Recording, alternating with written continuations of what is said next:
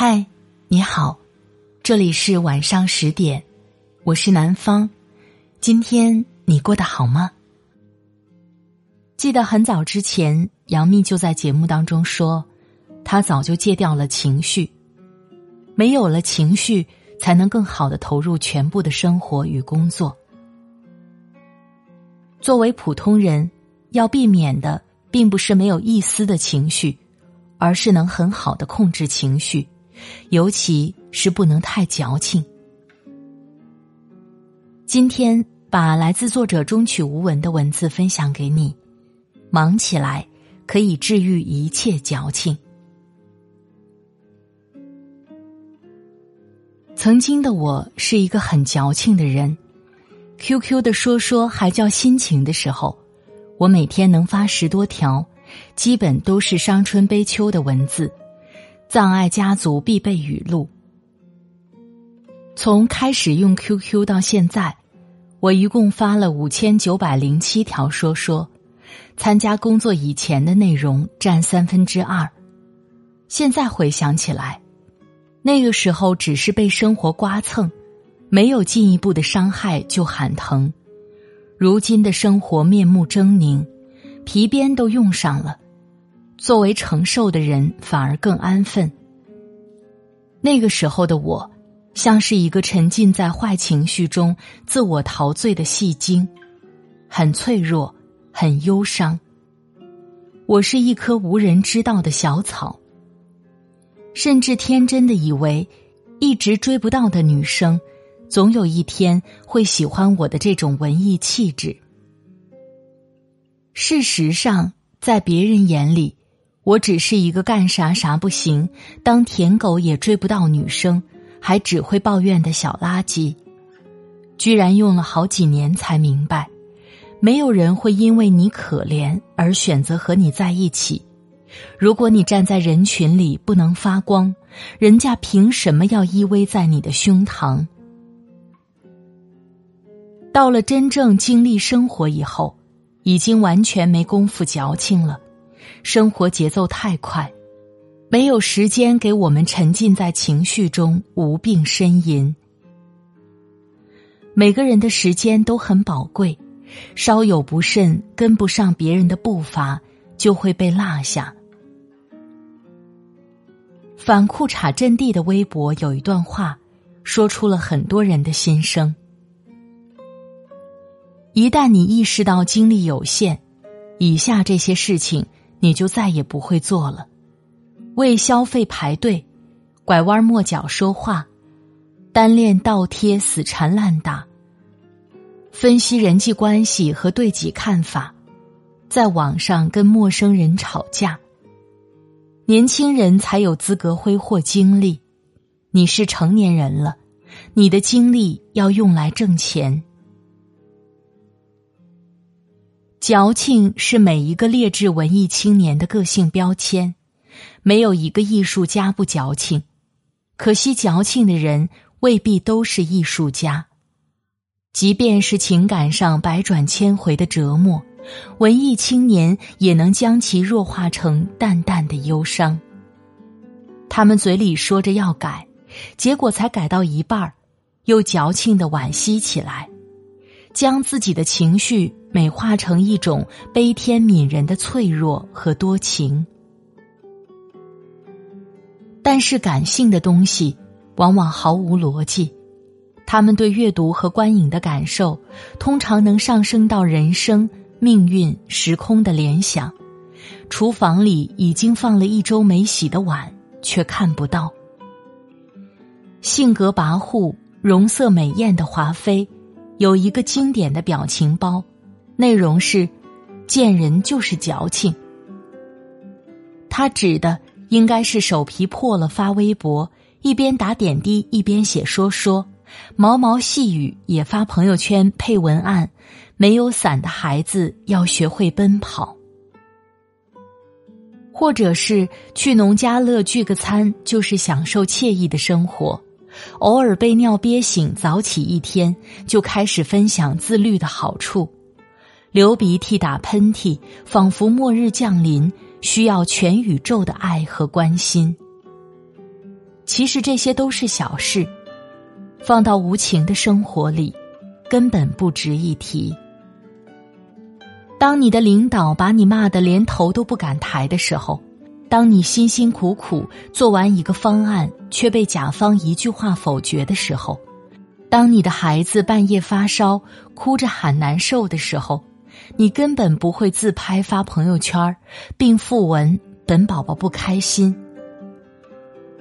还不是点头承认错误，然后接着加班到深夜，捏一下鼻子绞尽脑汁改稿至凌晨，外套都来不及穿就抱着孩子往医院赶。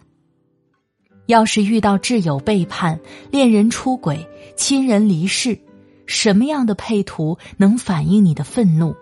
什么样的文字能表达你的痛苦呢？当然，今天要讨论的矫情和抑郁不一样。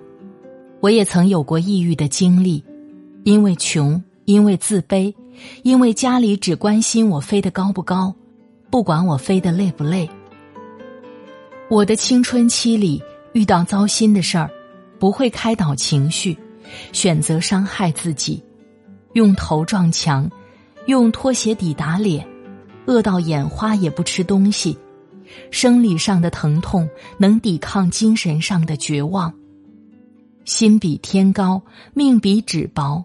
高考落榜以后，我更加确定自己就是个废物。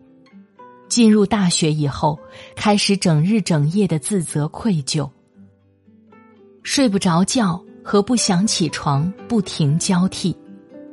因为吃不下饭，体重一直不到90斤，能在床上躺一整天，做什么都提不起兴趣。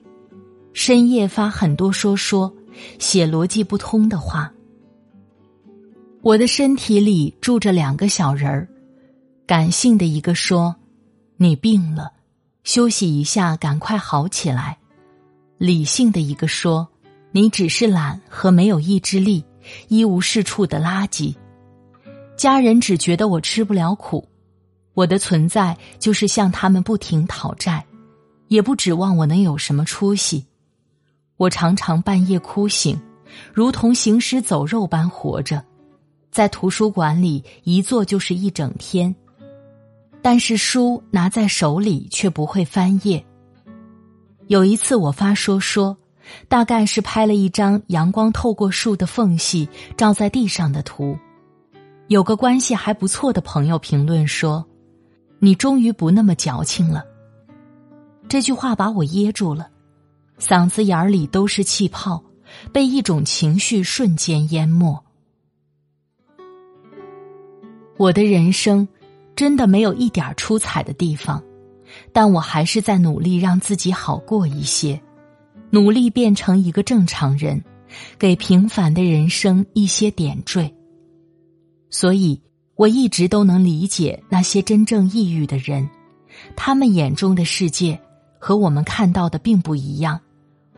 不了解就别乱说话，有些人才从深渊里爬出来一点儿，你的一句话很可能又把他们推回去。周国平有一言说出了我一直表达不准确的想法：浪漫主义在痛苦中发现了美感，于是为了美感而寻找痛苦，夸大痛苦，甚至伪造痛苦。然而假的痛苦有10000种语言，真的痛苦却没有语言。我想，我们真正讨厌的矫情，是那些自大的情感暴露狂，往自己脸上贴金，高声呐喊吸引目光，以此彰显自己的与众不同。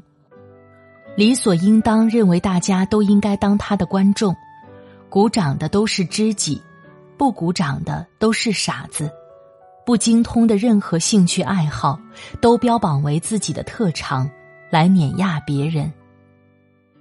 我们讨厌的是他们一无所有，还不懂尊重，一辈子只能哗众取宠。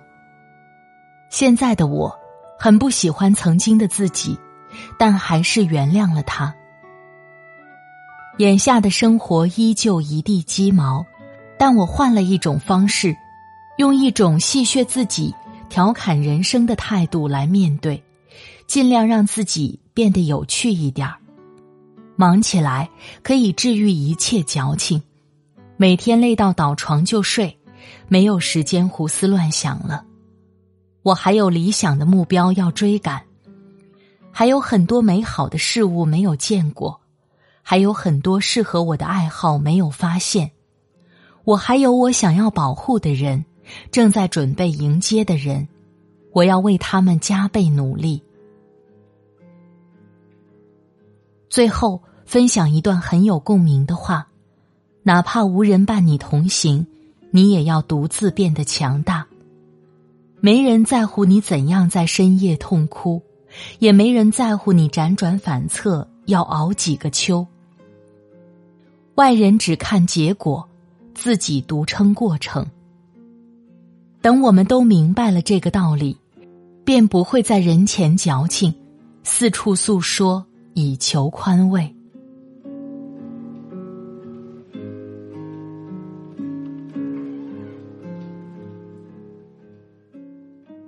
好了，亲爱的朋友，感谢你的收听。有人说，我就是因为无法忙起来，所以不知道该怎么办。我们首先要做的就是走出去，找一些力所能及的事情，让自己动起来，哪怕只是做做家务，做点饭，整理一下自己的东西。最好是能走出去，与朋友相见，或者去认识一些新朋友，让自己忙起来，就会减少很多负面的想法。你还有什么好的方法，也欢迎在节目下方分享给我。在这里特别感谢作者中曲无闻，最会安慰人的写作者，已经出版我更喜欢风雨中前行的自己，梦想不会辜负努力的你，这世间没有不可安放的梦想。如果喜欢，欢迎关注他，他的公众号是中曲无闻。喜欢我的声音，欢迎下载喜马拉雅 APP， 搜索南方 Darling 或者快节奏慢生活，关注我，第一时间收听温暖。今天的节目就到这里，我们下期再会，祝你晚安，今夜好梦，拜拜。